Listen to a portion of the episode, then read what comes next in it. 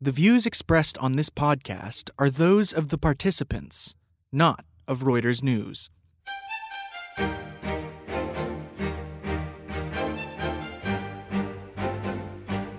Welcome to The Exchange. I'm your host, Rob Cox, the global editor of Reuters Breaking News here in New York.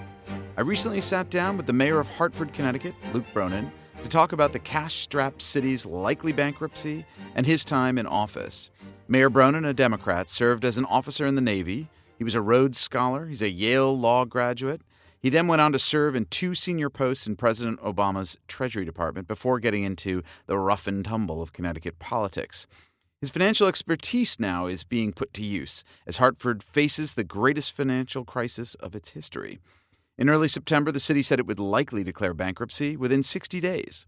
Hartford, which has a deficit approaching $50 million, looks set to do just that unless the state of Connecticut provides some sort of emergency aid, and that hardly seems likely given the state's own fiscal difficulties. Give a listen to my chat with Mayor Luke Bronin. I just thought it would be good to set the stage a little bit by going through the math. Um, you guys have talked about the possibility of having to declare bankruptcy for the city. Um, your ratings agencies seem to almost believe that that's a foregone conclusion. I'm just curious, maybe you could just step back and walk us through the mathematical conundrum that Hartford faces. So the, the, city of Hartford's fiscal crisis has been a long time coming, and the root of the problem is that you've got a very small city where half the property is non-taxable. You, know, you got right. state property that pays no taxes, uh, hospitals, colleges that pay no taxes, sewage treatment plants, trash energy plants that pay no taxes, and then a huge concentration of social service agencies that serve the whole region of the state and pay no taxes. Mm. So you take a small city to start with, you take half the property in that small city off the tax rolls, and you've got a structure that's just not built to work. And then beyond that, you know, what we've done in Connecticut over the last few generations is we've concentrated poverty in our cities. Hmm. And you know we've got a state of three and a half million people that's fragmented into 169 towns. So you have much of your property wealth outside the center city, even though the center cities are still the employment and the cultural centers for Connecticut. Yeah. So that's the big picture. What are the numbers? I mean, if you try to break that down, because this will well, give us an idea of how so, you get out of it. Look, there are a lot of different ways you can measure just how big the gap is, but I think the most powerful way is to think about it this way. We've got some of the highest property taxes in the country right now. We have the highest property taxes in the state, and Connecticut is a high property tax state to begin with. If the city of Hartford had a property tax rate that was competitive with its neighboring towns, our annual deficit would be in the neighborhood of $150 million. You know, on a non-education budget of about $320 million. So you're talking about a massive gap. Right. You know, when we talk about our deficits now, we're talking about our deficits at our uncompetitively high property tax rate. Those deficits right now range from uh, about $40 million in this fiscal year to about $80 million in the years ahead. And that's not taking into account the need for capital investment. Sure. Uh, and obviously, uh, we've, we've lacked the capacity to, to borrow for a little while, but because of ratings actions, we are also probably going to lack market access for a while. Right. So, what is the way through this? I mean, you can't raise property taxes any further. You can change the tax base. But you also, I mean, the other question is uh, on the deficit front is you can also reduce things like payments to bondholders. I mean, there are. So, you know, start with some of the things that we've done. You know, we've made some dramatic reductions in personnel and in services. Uh, you know, our our non-public safety workforce is down nearly 20% over the last few years. We're actually operating at a pretty low level of public safety personnel as well. You know, our, uh, a couple of years ago, an independent third party said that the appropriate number of cops for the city of Hartford was 482. We've got under 380 as we sit here today. So we've made dramatic reductions in personnel and services. And Moody's themselves had said that at this point, if you were trying to cut services further, you'd be talking about eliminating core services, mm-hmm. not reducing services. Right. So those steps have been taken. And that means you know, the two easiest, most common levers for dealing with a fiscal problem just aren't available. You can't raise taxes in a city that's got uncompetitively high property tax rates to begin with. And you can't cut so deep that you stop delivering the basic services that, you know, your residents deserve and your, your businesses deserve. So What's the path forward from that situation? I think there are a few different parts of a solution. And let's talk about a solution outside of bankruptcy first. Right? One big part of that solution is the state of Connecticut. Uh, I talked about the amount of non taxable property we have. That's partly because the city of Hartford provides a lot for the state of Connecticut. Again, it's home to all those non taxable uses. All those things serve The state capital, the- it's for the- it- instance. it's the state capital. You got a huge amount of state property, Mm. and then all those other services. Again, whether it's the hospitals or the sewage treatment plant, they're serving much bigger area than just the city of Hartford. Whether it's the entire state or the region around the state. So the first part of the argument I've been making is the state needs to recognize that you can't run a city on a tax base of a suburb. And we literally have the tax base of a suburb. We actually have a tax base that's a lot smaller than the next door town of West Hartford, and a tax base that's barely larger than small suburbs around that have you know one fifth the population. So if the state is prepared to be part of that solution, one thing it could do is appropriately fund the city that is small to begin with and has half of its property non-taxable. You could do that by reimbursing the city for its So a grant or a- sub- you know, payment in lieu of taxes. rather than redistricting or redrawing the, the map, which is of course one uh, more a radical notion. But the but of course the problem that you run into there is that the state's fiscal problems are perhaps not that much better than the city's own. That's right. I mean, look, you've got a you've got a confluence of crises here. You've got the city of Hartford facing a fiscal crisis that's been building for many years, and you've got the state of Connecticut uh, facing a fiscal crisis that is severe and is also the result of you know not funding pensions for decade after decade. Yeah. Uh, so those those two problems are real. But what I would say is this: if we're going to solve the state's fiscal challenge, we're going to do it by putting Connecticut in a position to grow. And I think our biggest competitive problem right now is that we haven't positioned our cities to be the strong, vibrant places they could be. You know, they they've got all of our big cities in Connecticut have tremendous natural assets, tremendous raw material. I mean, in the city of Hartford, you've got world class theaters producing stages. You've got world class art museum. You've got a beautiful park system. You have uh, a city that sits at the center of a region of about a million people. That you know the Brookings Institution placed with only 20 other cities worldwide as being knowledge capitals because of the concentration of advanced degrees and patents and research institutions. So you've got a ton of raw material to work with. But what we haven't done as a state is put our cities in a position that they can actually take full advantage I mean, of this those, is funny those raw materials. when, when people ding Connecticut for losing General Electric, for instance, or I suppose Aetna, which we can get into as well. But when I mean, I know these corporations and I know the way they think and their decision making, and it isn't so much oh well the taxes or this. It's actually to your point. Young knowledge-based workers don't want to live necessarily in suburbs. They, they want to be in vibrant cities. If you don't invest in those cities, they're going to be going to New York and they're going to go to Boston. Right. Look, if a company's looking for a low tax jurisdiction, they're not going to New York City and they're not going to Boston. Right. You know what both of those companies was looking were looking for was to be at the center of a vibrant, uh, you know, magnet for talent. And you don't have to be a New York or a Boston to compete. There are plenty of competitive small cities, and Hartford could be a competitive small city, a very competitive small city. But you got to have a fiscal foundation that you can build on, which is why you know I feel such a huge urgency to fix the fiscal problem, not just you know kick the can for another year. Because if we can get the foundation strong, I really think we can build on it and build something that is really competitive and strong. So let's say, so the, the first scenario, you the, the state somehow manages to get through its own budget uh, morass and, and restore or give funding to meet the, the gap that you have, that, that Hartford has. Or, or let's say they don't, actually. So what happens then? Nobody wants to redistribute income in the state. People haven't yet figured out in towns that this argument that the cities are, are vital to the future of the state. What's the bankruptcy option? How does that look? Well, look, first let me say, I actually Right. think more and more people are starting to realize that if Connecticut's going to be competitive, you need, need cities. competitive Yeah. cities and you need vibrant cities. I mean, it's such a small state. Uh, we're, we're so obviously, you know, intertwined. Uh, but what we do have a lot of Yankee history to overcome and a lot of Yankee provincialism to overcome. And like I said, we got you know this state of three and a half million people carved into 169 towns. There still is that mindset that you know the world ends at my town boundaries. But I think people are starting to realize you know that that our city's strength matters to the state's competitiveness. But let's say you're right, and that the state uh, just isn't prepared or isn't able to make the long-term commitment that's needed to put uh, the city of Hartford in a place that we can actually be sustainable and uh, and strong. You know, I I have not shied away from talking about bankruptcy because I really think we've got to fix this problem, not just fake it. And uh, I do think there's a non bankruptcy path available. Again, I mean, I talked about the state part of it. Even if the state were to step up and help compensate the city for the huge amount of non taxable property, you still need labor unions to participate in a meaningful way, and you still need bondholders to participate uh, in a meaningful way. Oh, so in that scenario, you still have you some still need you still need to do some restructuring. You know, one of the things that my predecessor did, faced with this same basic problem, was delay some debt payments and push the debt payments out. So we've got a mountain of debt that we're walking into, and it peaks in 2021, and then it plateaus for a while. Hmm. So there has to be a restructuring of debt to some extent, no matter what. What exactly that looks like, you know, what the terms of that restructuring are, depends a lot on what the state's doing. You know, the more the state steps up, the more modest Right. the debt restructuring can be.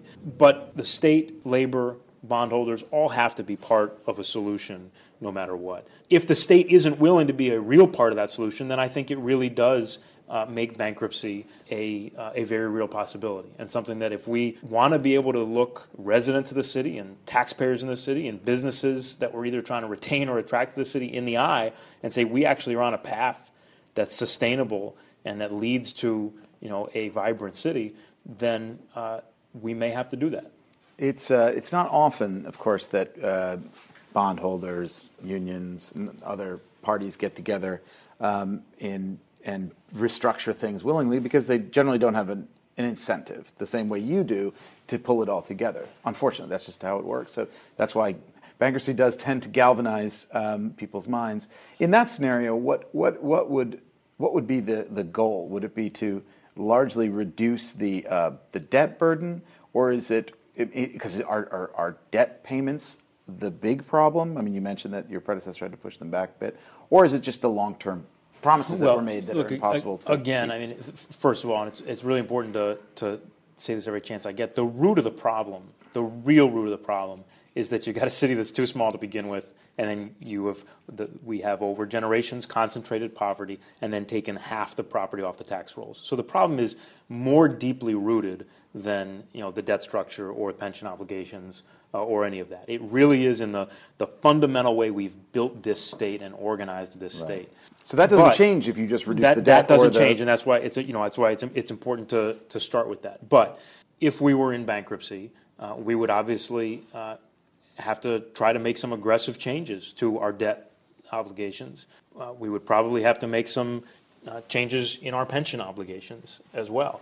Uh, we would have to continue our negotiations with our labor unions, uh, and we'd have to look at OPEB too. You know, post-employee benefits, retiree health care. All those things would would have to be on the table. And I would hope that if we went through that fire and we dealt with you know some of those legacy costs, uh, that at the other end the state would at that point recognize that it still makes sense to make a greater investment in the capital city. You know, it- because again, the root of the problem is the city's the city's size it's a structural and the amount that's problem. not that you can't. Yeah.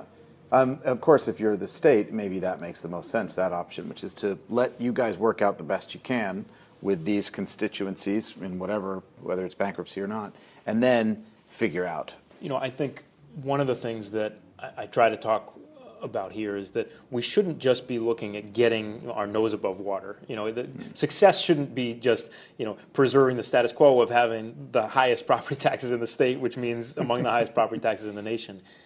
Uh, real success means you know, over the medium to long term, actually being able to lower that property tax rate because that's how you're going to actually be able to. Well, let's talk about that. growth. In, in- let's assume you can get through this this difficulty, um, you get to the other side, and you're still going to be stuck with a with with a problem, but an, you have you know what you need to do. How do you actually do that? How do you, I don't know, increase your tax base effectively and without increasing the, the mill rate? Well, again, I mean, first of all, I, I think we actually have to bring down our property tax rate to be able to uh, to be competitive. Right. But the the irony about the fiscal challenges that we're facing right now and the fiscal crisis we're facing right now is that we're actually seeing the beginnings of revitalization that you know has eluded this city for a long, long time. You know, I don't know if you've spent time uh, in Hartford before, but if you spent time in Hartford five years ago, ten years ago, you know, the city was closed after 5 p.m. and on weekends. Uh, it's not true anymore. You know, you got a, a city that uh, has a new energy to it. You can you can see you got more feet on the street. You have thousands of residential units that have filled up uh, over the past couple of years in converted, uh, old, you know, formerly blighted commercial buildings that are I've now that. You know vibrant new residential buildings. You got a- the baseball You got the baseball stadium. park, which uh, is breaking attendance records uh, in the league. You've got uh, You got the Whalers coming back. from your lips to God's ears. I hope so. It's my team as Right. a kid. you know, you've got University of Connecticut, which just opened a satellite campus right next door. Now, that's non-taxable property, but it's also bringing thousands of Yeah, students but that downtown. property, if I'm not mistaken, was the old an old newspaper building that was abandoned for years. That's right, uh, and it was city-owned, so it was already off the tax rolls. But uh, but bringing those thousands of feet on the street and young, you know, students. Uh, Makes a big difference, and you can already see it because there's now a Barnes and Noble and a Starbucks open across the street. You know, and that stuff can gather its own momentum and move more quickly than anyone thinks if we can build a strong foundation So, so you had the opportunity, the pleasure to serve the president, uh, President Obama, in the first term uh, during the real crisis in, in the United States, both with the automakers and the banks, insurance companies. What have you? What did you learn there that's useful and applicable here? so I, you know, I worked at the Treasury Department uh, in the, the first Obama term. So I, I started at the Treasury Department a couple of weeks before the stress tests um, and uh, worked on some of the financial regulatory reform efforts uh, and, and other crisis response efforts through that first year or year and a half, uh, and then moved to a different role at Treasury. But I would say that the thing that I took away from that was a, an enormous admiration both for the leadership of the Treasury Department, including Secretary Geithner, as well as President Obama, for essentially saying, politics be damned, you know, we, we've got to figure out how to responsibly address this crisis. And there were plenty of unpopular decisions that were made during that period that, in retrospect, I think were without a doubt the reason that uh, we were able to recover and, and avoid the worst possibilities of that, you know, coming coming from that fiscal that financial crisis. I was in Detroit a couple of weeks ago, and uh, it's funny to see how quickly people forget that they that the, some of these automakers really were um, were dependent on public taxpayer. It- It's a great example because you remember how much outrage there was about the bailouts of the auto industry, and yet you know what that did to help keep many thousands of jobs and help you know build a, a new foundation for, for the economy out there was really significant. But that's just one of many. You know there were a lot of part of my point is that bankruptcy isn't always uh, it's a, it's an opportunity to reset and to renew and to, to take a different tact, which is, it, of course, it's bad for the brand. I, I agree with you. Uh, you know, one of the things I said recently to the legislative leaders up at the state and to the governor was, look, there there are those who say that bankruptcy is inevitable for Hartford. They're wrong. There are those who say that bankruptcy should be avoided at all costs, and they're also wrong. Bankruptcy is a tool to use. It's not the first tool you want to use, but ultimately, I think we have to address the structural problem and deal with it in a long-term way. And so, you know, again, getting back to your question, I think we've got to be willing to do things that are not popular, uh, and we're going to have to be willing to go through uh, challenging times, no matter what, to, to really put the city on a long-term sustainable path. Okay, let's talk about Amazon. You, you know, they, they put out this RFP. I know that the governor of Connecticut is working um, to, to give a pitch uh, for, I think, both for Hartford and for Stamford. Um, I'd like to hear just your pitch. You know, how you would how you would frame it if Jeff Bezos was in the room.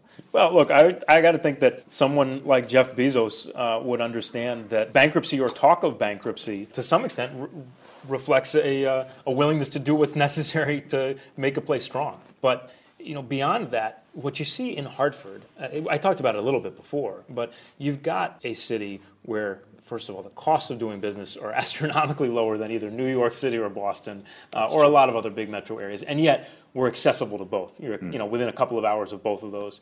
You know, the city of Hartford is on the intersection of two major highways, north, south, east, east, west. Huge access to a very talented and deep uh, labor market. The proposal that we're putting together, uh, which we're doing in conjunction with our neighbor East Hartford across the river, is really built around the Connecticut River. Uh, which is a beautiful blueway. You know, it is a it is a, a magnificent natural resource. Underappreciated. way underappreciated, way underutilized. In part because you know, decades ago the highway was built along the, the side of it, but there's still uh, a tremendous opportunity to take advantage of that physical asset. Uh, and then again, you've got a city that was at the forefront of the industrial revolution, that was at the forefront of uh, of insurance and financial services, and that still has that legacy visible, uh, whether it's in the incredible park system or a lot of historic architecture around. So whether it's the people, the physical beauty of the place, you know, the variety and diversity of communities around the greater Hartford area, um, you know, or whether it's the location, uh, mm. which is so central and very close to uh, an airport that's got both domestic and international service. Uh, right. I think there are a lot of things that could make uh, the greater Hartford area very competitive. And uh, and why, why Hartford over Stamford?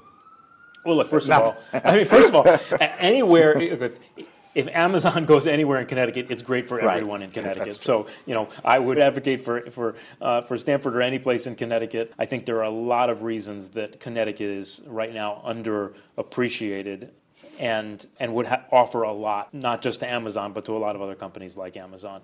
Uh, but but again, I think what what Hartford offers is just this geographic centrality, a really deep labor pool, and, and just a, a great feel. You know, this is what attracted me to Hartford in the first place. I grew up in, in Rye, New York, okay. uh, and then Greenwich, and then was in New Haven for a number of years, uh, and then and then came to Hartford in 2006. And one of the things that attracted my wife and I to Hartford is that you know it's this great combination of big enough that it's got something interesting happening all the time. And it's great, got great cultural resources. It's got great arts and cultural institutions, great sports, but it's also small enough that it's intimate and you can become a part of the fabric of the community. Mm-hmm. And, you know, it's through that perfect combination of city and town. Let's start, turn to what, what uh, Aetna recently decided said it was going to move its corporate headquarters to New York. I mean, you've got you still have a few companies headquartered in, in Hartford. How do you kind of keep people on side and, and some of these companies from doing something like that? I think Aetna's decision had been made a long time ago. You know, I, have I've had a lot of conversations with Mark Bertolini and with mm-hmm. leadership at Aetna. I think that was a decision that was made uh, a long time ago. And I think there are a couple of important things to, to say. First of all, you know, they have said that they're maintaining their their presence here in a very significant way. You know, what they're moving is sort of the, the top corporate uh, right. suite uh, down to New York. That leaves thousands of jobs here. But they've also said that whether or not those thousands of jobs stay here uh, in Hartford and in Connecticut depends a lot on whether Connecticut is able to deal with some of its fiscal challenges, you know, in a in a responsible way, and whether we can get the city on a vibrant path. And that again comes back to my desire to actually get at the root of this and fix it rather than just kind of uh, you know buy another year or two. But but just to c- come back to your question, you know, how to keep others on sides. We've actually built and rebuilt really strong relationships with a, a lot of our big companies, and we do have a, a, a tremendous concentration of big companies for a city of our size. You know, whether it's Travelers, uh, the Hartford Financial Services Group, Cigna. Mm-hmm. Uh, uh, you know, and, and if you look at the region, just you know, within the, the sort of towns right around us, Stanley Black and Decker, United Technologies, Pratt and Whitney, they have all been become more involved in the city than they have been in a long time just a couple weeks ago, we announced uh, and launching an insurtech accelerator with you know a lot of those big insurance companies, uh, also the Phoenix Insurance and uh, Hartford Steam Boiler, all those insurers coming together uh, to launch a uh, an insurtech accelerator to do some of that work that they've been doing for a while out in Silicon Valley and elsewhere, you know, here in Hartford, uh, and they've also three of the big companies have stepped up and said we're willing to be part of the solution from a financial standpoint. You know, Aetna Travelers, the Hartford said we'll contribute $10 million a year for the next five years as part of a sustainable solution. So they are engaged and involved in a way that they haven't been for a long time. And I think it's because of two reasons. One, they recognize how important it is to them to have a strong and vibrant city because it matters as they're trying to attract talent.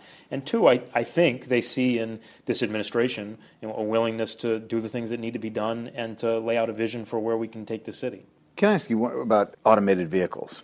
As I mentioned, I was recently in Detroit, and it's it's extraordinary you know, to think that uh, really cities are going to be the, at the forefront of the switchover, as it were. What are you What are you doing on that front? Could is there any way for Hartford to be kind of like the I don't know automated vehicle platform for New England or for the region? Look, I, I think automated vehicles are probably coming fast uh, no matter what. Uh, and so I think part of the question for us is how do you take advantage of that opportunity? You know, I mentioned before that one of the big mistakes a while back was in the way we built our highways. You know, like a lot of places, highways were not built in the right places. One of them was, is built along our river, cutting us off from yeah. the, the river, uh, and the other cut us north and south, um, and you know, just bisected the city there, there's a planning effort underway right now to redesign one of those highways because uh, it's just reaching the end of its useful life. And I think what's really important is that in that design effort, we need to make sure that we're taking account of the changes that are probably coming uh, automated vehicles. It can have huge implications for, for the design that you make and yeah. for what how much capacity you need.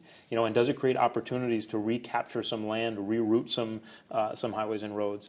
Mm. Um, and uh, we're we're very open to that. What about transportation? Just generally, you mentioned. I mean, look, the one thing that Hartford has and Connecticut has, it's wedged between New York and Boston, two yeah. fantastic, you know, cities. What yet it still is not exactly like easy to get from one to the one, from here. You know, where's your hyperloop? Where's your uh, Shinkansen? Look, you know, there are so you... many there are so many reasons I wish I had a time machine. one of them would be uh, to go back 20 years right. and really focus on infrastructure investment, and particularly on on rail or light rail, and and, and uh, we didn't do that, but this time next year, you're going to have north-south commuter rail that hasn't existed for many decades. So you're going to have uh, commuter rail that connects us north to Springfield and south to New Haven. It's going to be synchronized with the schedules down to New York. So for the first time, you could actually get on a train uh, from Hartford, land in New Haven. You still got to change the train, but you don't have to sit and wait uh, for 30 right. minutes. You can just cross the cross platform. the platform and head on to, down to New York. That that's going to make a big difference. And then north to Springfield, I hope that, that Massachusetts realizes the power in, in completing their rail network to link uh, you know, Springfield to Worcester. Because if you did that, first of all, it brings Springfield uh, uh right. to, to, online, a, into a better place online, yeah. but it also would make Hartford directly connected by rail to Boston. And then there's all kinds of uh, discussions at the federal level from the FRA about high speed rail through New England. There's consideration of a bunch of routes. Uh, high speed rail through Hartford would be transformative for the city and for the state. Yeah. Uh, good luck with that. How is your relationship? Or I mean, how do you, how are you viewing some of the the um, decisions that are being made by the White House? Let's you know take tackle one or two of them. But tax reform is an interesting part. So if you look at the um, so very broad brushstrokes, which is all we really have at the moment about the tax proposal, it would get rid of the deductibility of, for instance, state and local taxes. Now, given the conversation we've just had, that could be quite difficult for Connecticut in general, but also for Hartford. Do you think that's a runner? You know, I would say two things. First of all, I will confess not that I have not studied in as much detail as I should the tax plans coming out of there. In part because first of all, it's not a lot of study, and second of all, uh, not clear to me, uh, you know, that there's going to be any more progress on that than there has been on a lot of their other legislative initiatives, and we've got a little bit to focus on here. That said, uh, for for jurisdictions that rely on the income tax, uh, like Connecticut that proposal would be uh, would be very burdensome, mm. uh, and so you know I, I am c- concerned about that. Uh, I'm also just concerned, uh, you know, at the at the federal level about uh, yet another tax reform plan that doesn't have an eye to long-term fiscal sustainability. I mean, mm. it's it's it's not clear to me that uh, that's going to put us in a more sound fiscal position. Well, yeah. I mean, the, the argument is, of course, that the economy will grow so much because of it that it, this dynamic scoring will allow us to rip out all the um, potential deficit implications. Well, you know, we've seen how that's worked in the past, uh, and uh, you know, you see the imp- the impact of the tax cuts under the the uh, second Bush administration, and you know the uh, the really dramatic uh, impact on our on our deficits that that had. Yeah. How about immigration? I mean, you, uh, you, this is a pretty diverse population here in Hartford.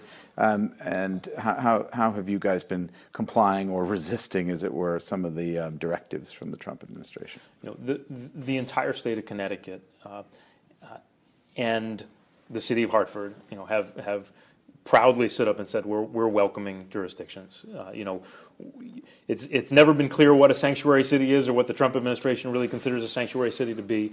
Um, but but I will say that you know I'm proud that the city of Hartford is uh, is not and will not you know use its police force to serve as the frontline uh, immigration enforcement authorities. You know this is this is an incredibly diverse city. You know we uh, we are a place that has historically and very proudly been uh, welcoming to immigrants, uh, to refugees, and those immigrant and refugee groups have, have formed in successive waves and in successive generations a new foundation, you know, for the city to be built on, and we're proud of that, and we're going to, um, you know, we, we will resist anything that I think is really just um, anti-immigration uh, uh, or anti-immigrant, uh, dressed up to be about some other policy right, priority. Right, right, But also, as the mayor of a city in a city that has a real a poverty problem, you also have a gun violence problem. I mean, how do you you, you, you view the, the issue, which of course is now on the front burner because of what happened in Las Vegas?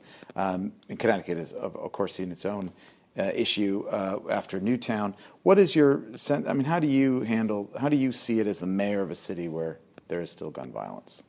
You, you said it at first, and it's important to link the two. We, we are a city where there is intense poverty.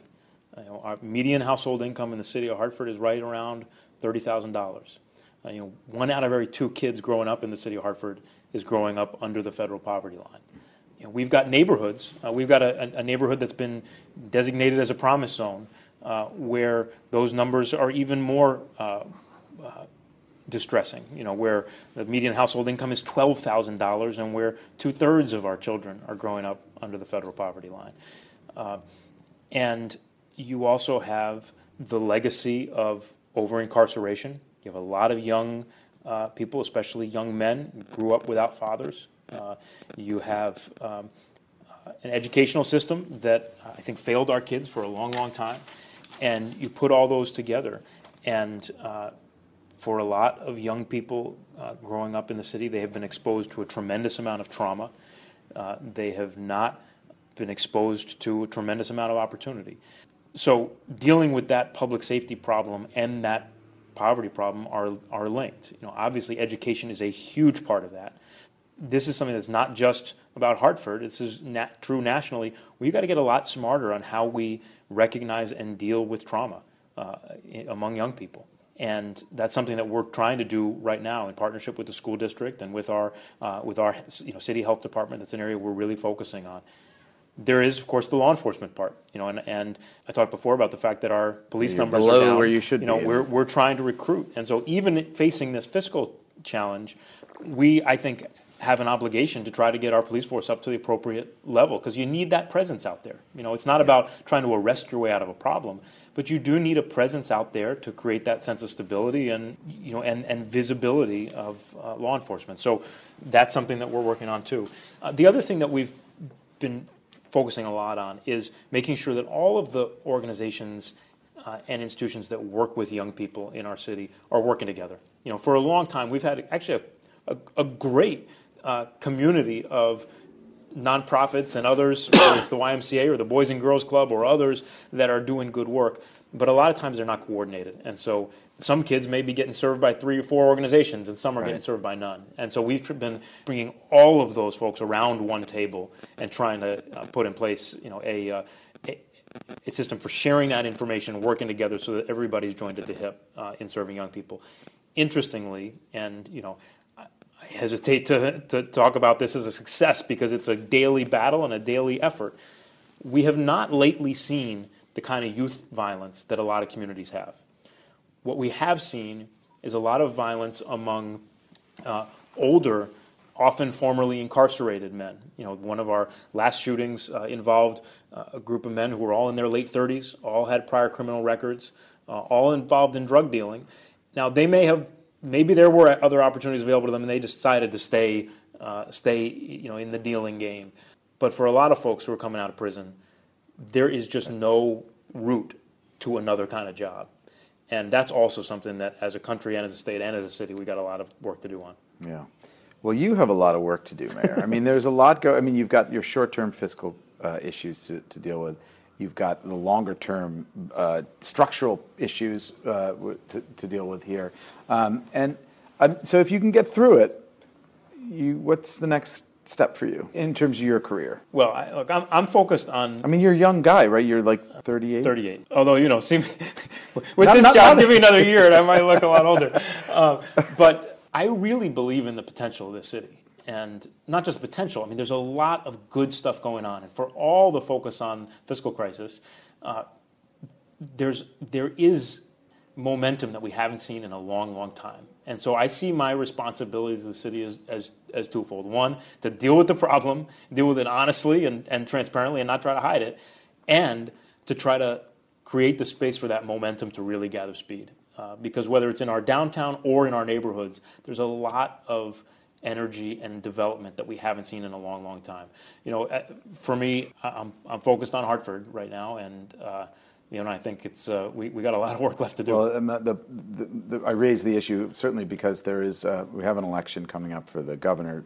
It seems to me that's not something you're going to be focused on. You know, it, we're, we are a year out from that, and I am I'm focused on Hartford. You definitely have a year's worth of work ahead of you. But I mean, afterwards, someone's going to have to. You know, the, the problems for Connecticut is essentially, in many respects, Hartford's problems writ large. I think that's right, and so you know, I hope that whoever is Connecticut's next governor is somebody who, number one, understands that if we're going to make the state competitive, you got to have strong cities, uh, and number two, is willing to be a partner in uh, in trying to get us there. Good luck with everything. Thanks a lot. We'll be watching closely as Mayor Bronin tackles Hartford's financial crunch. His future in politics will reside really on how he handles this matter and perhaps more importantly, the extent to which he can revive Hartford's fortunes. Imagine if he does succeed, say, in convincing Amazon to locate its second headquarters there.